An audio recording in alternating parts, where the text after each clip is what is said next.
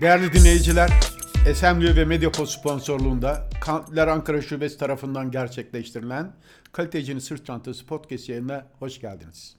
Ben Fahir Altan. Türkiye Kalite Derneği Ankara Şubesi Yönetim Kurulu üyesiyim.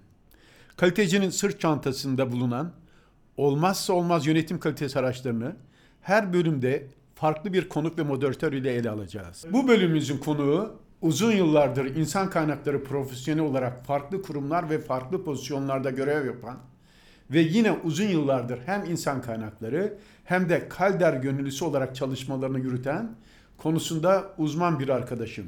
Tuğçe Kaya Balaman. Ben samimiyetimize istinaden adıyla hitap edeceğim kendisine.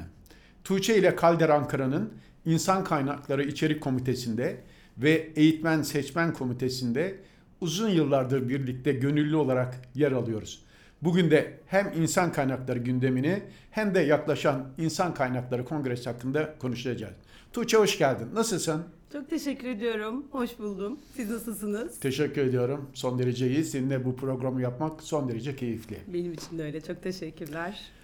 Tuğçe ben seni yakından tanıyorum. Çalışmaların, tutum ve davranışların gerek meslek yaşamında gerekse özel yaşamda örnek alınacak arkadaşlarımızdan birisisin. Ama yine de seyircilerimizin, dinleyicilerimizin seni tanıması için kendini tanıtabilir misin? Çok teşekkür ederim güzel sözleriniz için. Ee, çok kısaca kendimi tanıtayım. Ee, yaklaşık 24 yıllık insan kaynakları geçmişim var. Hep insan kaynakları alanında çalıştım. Ee, lisans ve yüksek lisanstan sonra e, bankada çalışmaya başladım. İlk tecrübem bankacılık tecrübesi. Sonrasında da farklı kurumlarda, farklı pozisyonlarda hep insan kaynakları alanında çalıştım. Ee, 2015 yılında koçluk hayatıma girdi. İnsan kaynaklarının dışında artık koçlukla da ben e, kendimi mesleğimde ilerletmek istedim.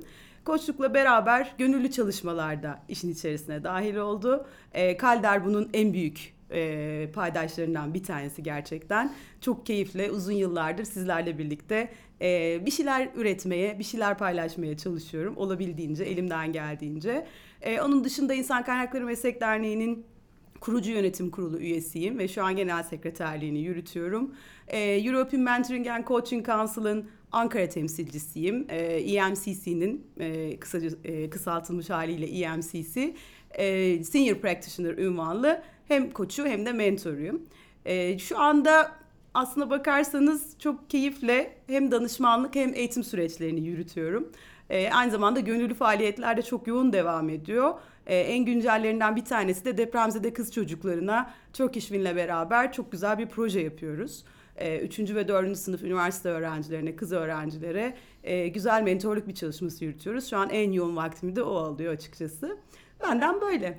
Çok teşekkür ederim Tuğçe. Baktığım kadar e, yaptığın kurumsal çalışmaların sonucunda bu sene çıkan EYT ile birlikte emekli Ee, de evet. oldun ve bundan sonra danışmanlık ve koçluk hizmetlerinle topluma Evet. yine hizmet etmeye devam edeceksin. Elimden geldiğince. Evet, Çok keyifli. teşekkürler Çok sevgili Tuğçe'ciğim. Çok sağ olun.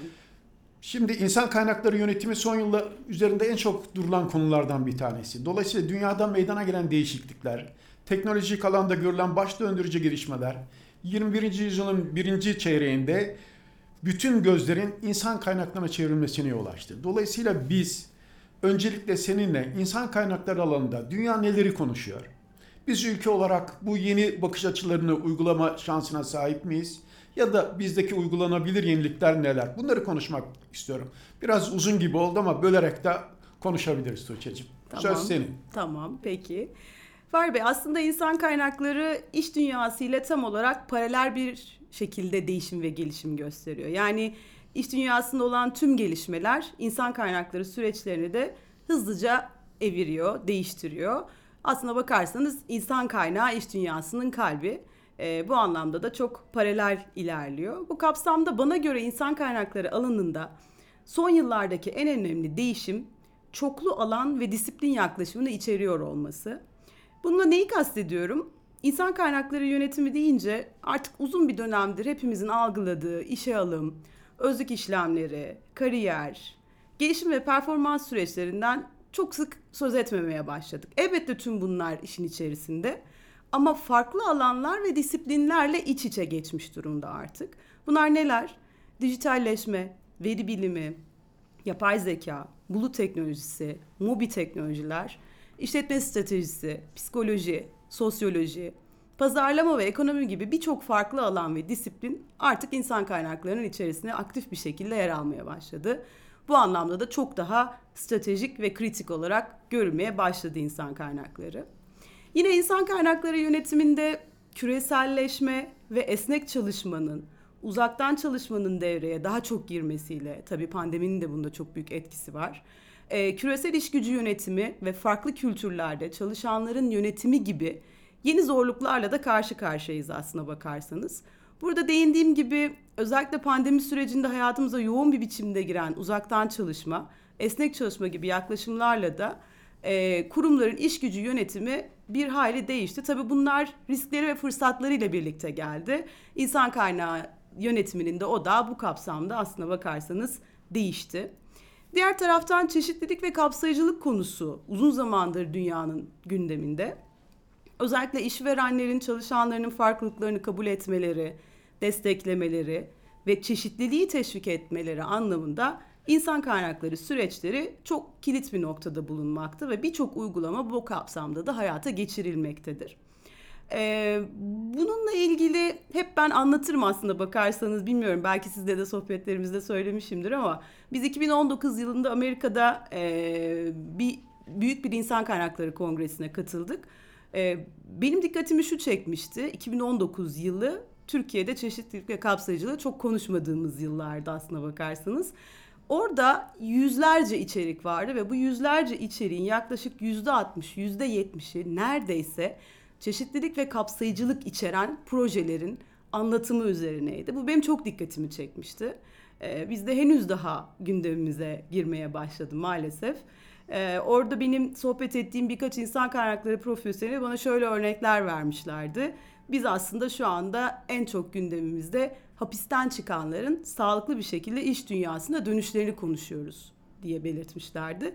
Gerçekten beni çok e, etkilemişti. Yani bizde hiç konuşulmayan bir sürü şey orada Özellikle çok hapisten gündemdeydi. çıkan kişilerin topluma Evet. kazandırılması açısından gerçekten son derece önemli Evet, bir konu evet. ve bu konuyu da bizim de ele almamız gerekir diye düşünüyorum. Aynen aynen. Yani hani bu kapsamda teşvikler var tabii ama konu teşvik değil aslında bakarsanız. Konu biraz daha bu konunun e, önemi. Önemi.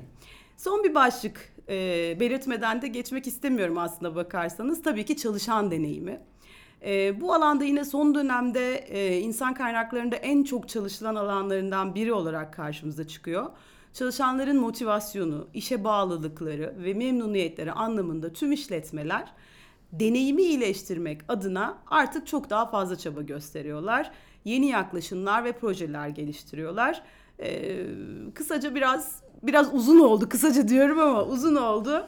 İlk bölümü size bu şekilde özetleyebilirim. Son derece güzel özetledin. Dünyayı bize tanıtmış oldun sevgili Tuğçe. Teşekkür ediyorum. Kısaca ben de özetlemem gerekirse insan kaynakları artık çoklu alan ve disiplinler içerdiği, özetle kurumun stratejinin içerisinde yer aldı. İnsan kaynaklarının stratejik plan içerisinde yer aldığını görüyoruz. Sadece iş alım değil, bütçeleme değil, raporlama değil, stratejinin içerisinde yer alması son derece önemli küreselleşmeyle, dijitalleşme ve hibrit çalışma ile iş yapış biçimlerinin de artık dünya içerisinde değiştiğini görüyoruz.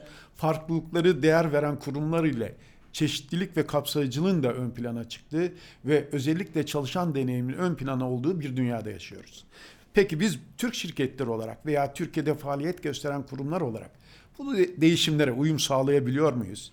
Bu konuda senin deneyimlerine yararlanmak isterim. Aslında burada birazcık Türkiye'de insan kaynaklarına bakış açısı anlamında üç farklı şirket profilinden söz edebiliriz.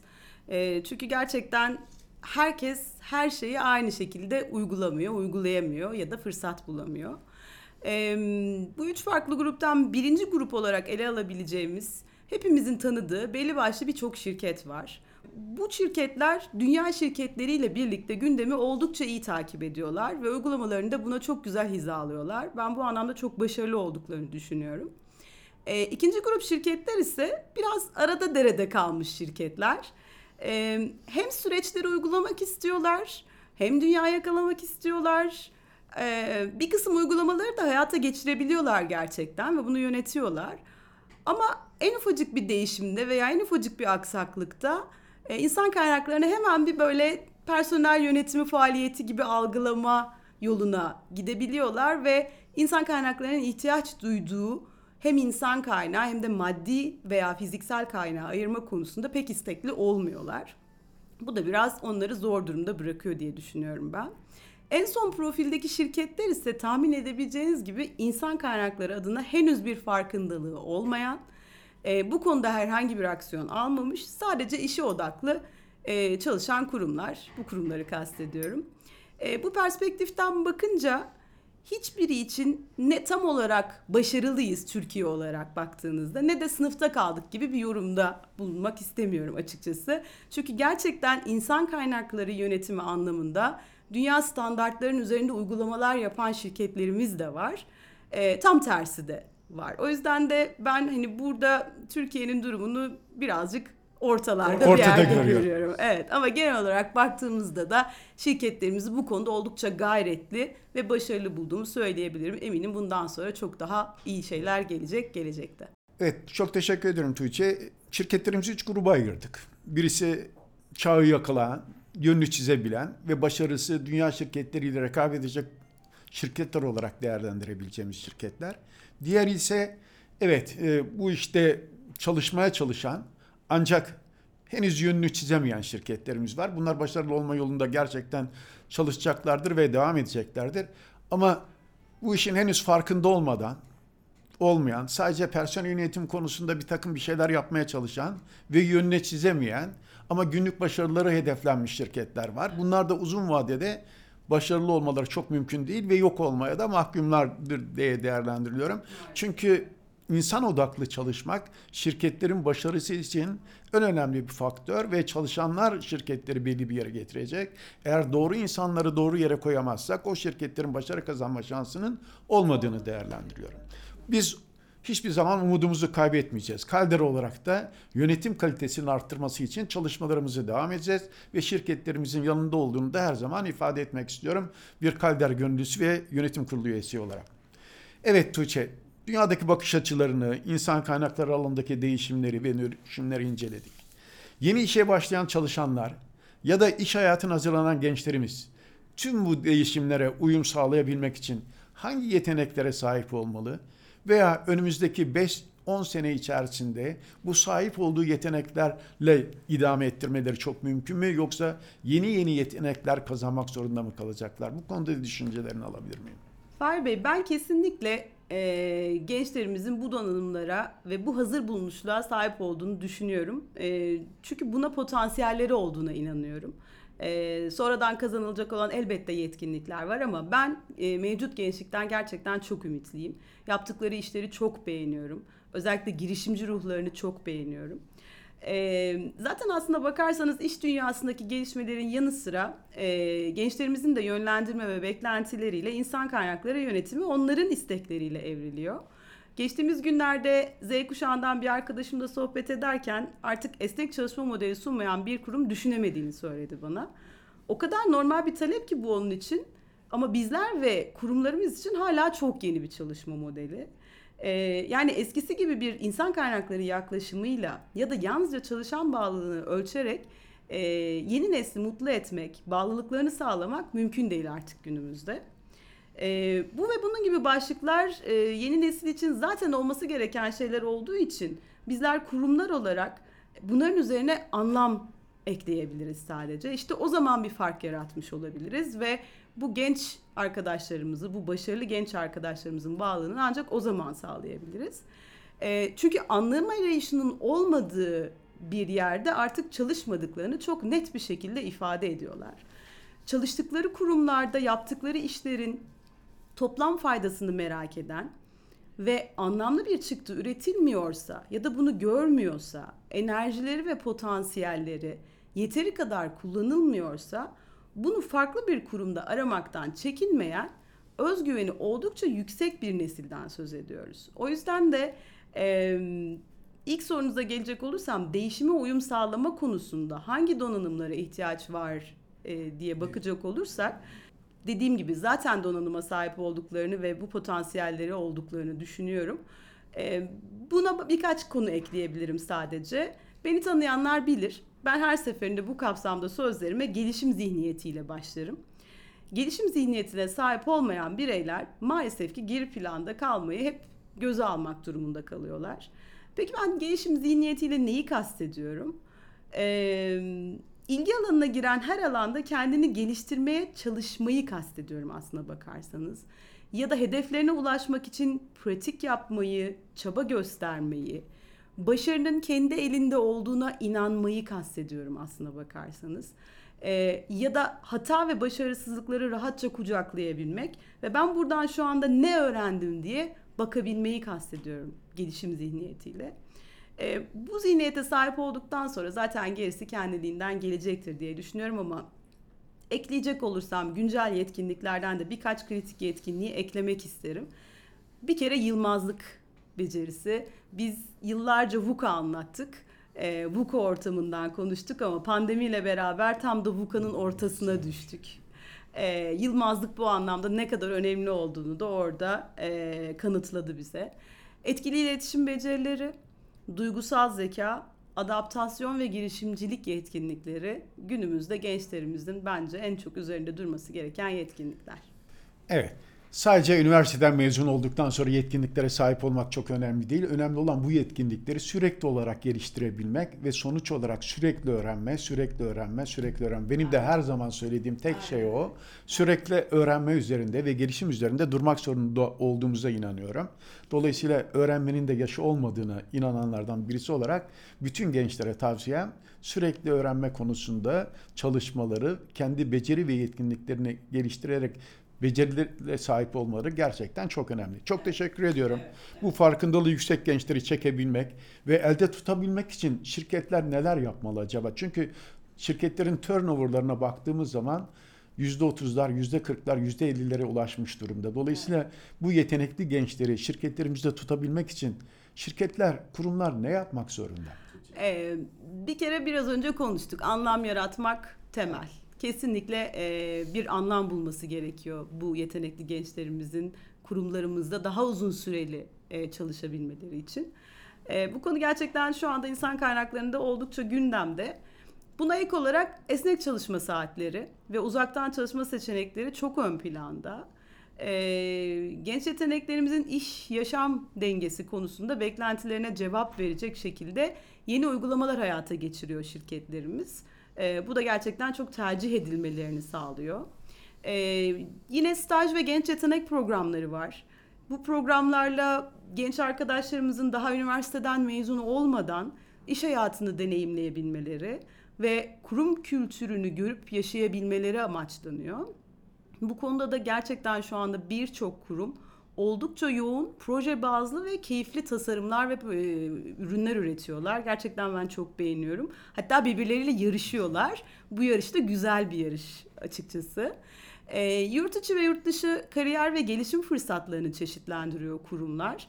E, burada da yine esnek ve çevik modeller e, sunuluyor. Yani bu eğitime gideceksin diye değil de fırsatlar ve seçenekler sunulup kendi gelişimini kendisinin tasarlayabileceği fırsatlar sunuluyor. Yine kariyer modellerinde çevik yaklaşımlar e, çok ön planda. Bu gerçekten çok etkiliyor gençlerimizi. E, bunun yanı sıra tabii ki de ödüllendirme, sosyal etkinlikler, takım faaliyetleri e, çok kıymetli. Ve en değer verdikleri şeylerden biri de adaletli ve eşit rekabetçi bir maaş politikası. Ee, bunlar birbiriyle çelişiyor diye düşünüyor olabilirsiniz ama hiçbir birbiriyle çelişmiyor gerçekten. Çünkü adaletli başka, eşit başka, rekabetçi maaş politikası çok başka. Ee, yine esnek ve çeşitli yan hak uygulamaları da şirketlerde gözümüze çarpan uygulamalar. Çok teşekkür ederim Tuğçe'cim. Söylediğin her bir cümlenin altına ben de imzamı atabilirim. Gerçekten bu alınması gereken tedbirler yetkinliklere sahip kişide çalışanlarımızı elde tutmak için çok önemli kriterler. Ama çalışanlar en çok kendilerine değer verilmeyi arzu ediyor. Evet tanıma ve takdir edilmeyi arzu ediyor. ve en önemlisi yaptıkları işin neye hizmet ettiğini bilmek istiyorlar. Sonuç bütün hepsi biraz önce ifade ettiğim gibi anlam arayışına geliyor. Dolayısıyla evet maaş politikası çok önemli. İyi paralar vermek zorundayız. Ancak maaş kişilerin o şirkette kalması için Yetmiyor. en az 3 en fazla 3 ay geçerli.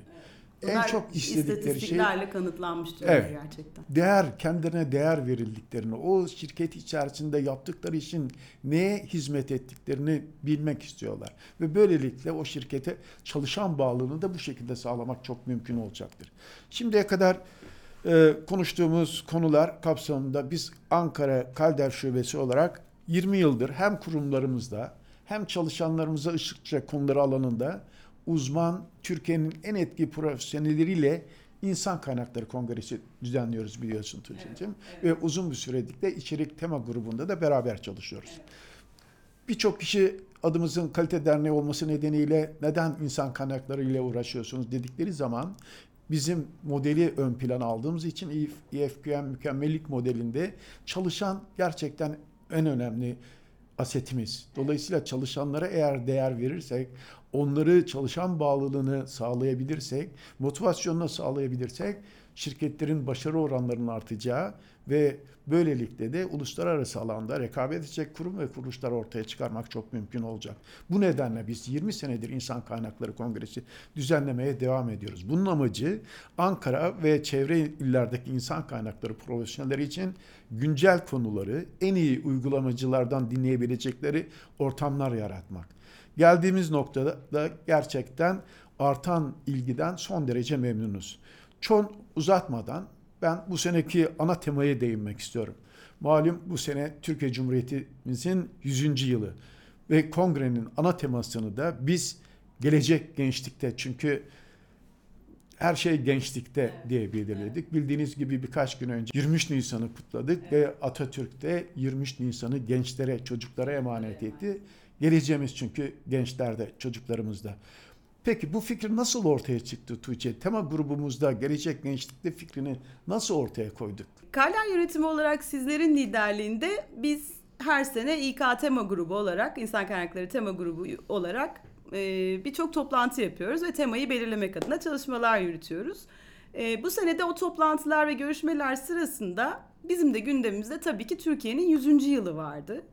E, bakınca Ulu Önderimiz Mustafa Kemal Atatürk'ün geleceği gençlerimize emanet ettiği bir ülkede bir yüzyıl daha ülkemizi geleceğe taşıyacak olan neslin e, ancak bu nesle, nesille mümkün olduğunu düşündük ve kongreyi yapacağımız mekanın bir üniversite olması, biraz önce sizinle sohbet sırasında paylaştığımız üzere genç neslin insan kaynakları ve iş dünyasına yön verme potansiyeli de bir araya gelince yaptığımız beyin fırtınasından ortak bir kararla bu başlık çıktı. Açıkçası bence Cumhuriyetimizin 100. yılına da çok yakıştı diye düşünüyorum bu başlık. Ee, gelecek gençlikte gerçekten çünkü gençler gelecekteki yenilikçi fikirlerin, yeni teknolojilerin ve toplumsal değişimlerin kaynağı. Ee, tam da bu sebeple gençlerin becerilerinin geliştirilmesi, eğitimlerle güçlendirilmesi, girişimcilik ve yenilikçilik konusunda desteklenmeleri, liderlik becerilerinin geliştirilmesi ve desteklenmesi adına yapılan tüm çalışmaların oldukça değerli olduğunu düşünüyorum. Biz de kongremizde bu amaca hizmet eden e, bir içerik hazırlamak istedik. E, gerçekten de içimize sinen bir içerik oldu. Umarım herkes beğenir. Evet, gelecek gençlikte diyoruz. Bu gelecek gençlikte temalı icra edeceğimiz insan kaynakları kongresinde neleri değineceğiz? Bu konu üzerinde de birkaç şey söylemek mümkün mü? E, tabii ki kısaca programı isterseniz size özetleyelim. Hmm, sohbetimiz sırasında da konuştuğumuz gibi dijital çağda insan kaynakları konuşacağız. Ee, burada Kola İK'nın kurucu ortağı Tunca e, Üçer bizimle birlikte olacak. Ee, sürdürülebilir yeni dünyada insan kaynakları konuşacağız. Bu da çok insan kaynaklarının gündeminde olan e, bir konu. Orada Uygar Özesmi, Good for Trust kurucusu e, bizimle birlikte olacak. Tabii ki de gençlik dedik, gelecek gençlikte dedik. Gençlik çalışmalarından bahsedeceğiz. Ee, burada bir panelimiz var. Moderatörümüz e, Genç Kal üyesi e, arkadaşımız Ulaş Çelik. E, Dışişleri Bakanlığı, Avrupa Birliği Başkanlığı, Mali İşbirliği ve Proje Uygulama Genel Müdürü Bülent Özcan ve e, Elis Yılmaz Aykan'la YouTol kurucusu e, güzel bir panel gerçekleştirecek. Tuğçe'cim biraz önce söylediğim moderatör olarak genç kal üyelerimizden birisini aldık. Bu gelecek gençlikte ana temamız içerisinde iki panelimizde genç kal üyelerimizi moderatör olarak seçtik Çok- ve çok görevlendirdik. Bu da bizim için gerçekten çok önemliydi. Umarım ki çok başarılı bir etkinlik gerçekleşecek. Kesinlikle arkadaşlarımızın bu organizasyondaki emeği çok büyük zaten. Ee, bize de çok destek oluyorlar. Gerçekten keyifle çalışıyoruz. Biraz dönüşen İK'dan bahsedeceğiz. İnsan kaynaklarında e, bu anlamda. E, TAV Esenboğa Havalimanı Genel Müdürü Nuray Demirer, Enerjisa İnsan ve Kültür Bölüm Başkanı Yakup Aydilek, e, Meltem hocamızın, Meltem Ferendeci Özgedek e, hocamızın moderatörlüğünde bir panel gerçekleştirecek orada da. E, genç işsizlerde kargı yönetimi, evet biraz önce konuştuk. Gerçekten bu anlamda çok e, motiveler, çok yetkinler ama işsizlik maalesef ki ülkemizin gerçeklerinden bir tanesi. E, bu anlamda da onları destekleyecek e, gaye geçici psikolog bizimle güzel bir çalışma gerçekleştirecek. Bilmiyorum bunlarda sizin söylemek istediğiniz bir şeyler var mı? ama- Gaye Hanım da yeni mezun psikolog arkadaşlarımızdan birisi. Bu da Evet. bu konuda çok çalışma yapıyor. Yine gelecek gençlikte dediğimiz için genç bir psikolog arkadaşımız da burada da görev var. Süper, harika. Ee, biraz önce bahsettiğim genç işe alım programları ile ilgili e, bu staj ve genç yetenek programları kapsamında e, Roketsan'dan yetenek yönetimi yöneticisi Gözde Toksoy, e, Nurol Teknoloji İnsan Kaynakları ve Kurumsal Gelişim Müdürü Kübra Yıkılmaz Yanar, e, Vizyoner Genç kurucusu Çağlar Demirkan, e, kalite uzman yardımcısı, YEPAŞ kalite uzman yardımcısı ve Genç Kal Komitemizin başkanı Serhat Yanmaz moderatörlüğünde onlar da biraz genç işe alımını konuşacaklar. En son oturumumuzda aslına bakarsanız sohbetimiz sırasında çok değindik. 100 yıllık Türkiye'nin e, 100 yıllık şirketlerinin insan kaynaklarından biraz söz edelim istedik. E, açıkçası tasarımda en keyif aldığımız oturumlardan bir tanesiydi sizlerle birlikte de konuşurken. E, burada bizlerle Sanko Holding İnsan Kaynakları Direktörü Gülşah Emen, Abdi İbrahim Öğrenme ve İç İletişim Direktörü Banu Engür, Uludağ İçecek İnsan Kaynakları Müdürü Gürkan Özken ve sizin liderliğinizde güzel bir panel olacak diye düşünüyoruz açıkçası. Umarım öyle olur. Evet ve son olarak da sevgili Gizem Dağ'la bir mutluluk tasarımı kahkaha yogası çalışması yapıp organizasyonumuzu tamamlamayı planlıyoruz. Herkese şimdiden çok keyifli geçmesini diliyorum ben. Ve katılımcıları bekliyoruz. Evet herkesi bekliyoruz Bekliyoruz. gerçekten. Biz çok heyecanlıyız. Tuğçe'cim çok teşekkür ediyorum. Bir ufuk turu yaptık. Ben çok teşekkür ediyorum. Değerli Çok dinleyiciler, keyifliydi. Kalitecinin Sırt Çantası podcast serimizde bugün Kalder Gönüllüsü, insan kaynakları profesyoneli Tuğçe Kaya Balaman'ı ağırladık. Ben deneyimlerimizi bizle paylaştığı için kendisine çok teşekkür ediyorum. Ben çok teşekkür ediyorum gerçekten e, davetiniz için. Sizinle sohbet her zaman keyifli ve kaliteli. Çok teşekkür ediyorum. Ee, bu benim için çok önemli. Diğer taraftan harika bir deneyim oldu podcast benim için. Özel hayatımda oldukça yoğun kullandığım bu yeni nesil öğrenme deneyimine de katkı sağlama fırsatı sunduğunuz için değerli Kaller ailesine ve emeği geçen herkese çok teşekkür ediyorum. Evet ben teşekkür ediyorum Tuğçe'cim. Diğer bölümlerimizde farklı konuk ve konularla sizlerle birlikte olacağız. Görüşmek üzere. Sevgiyle kalın. Hoşça kalın.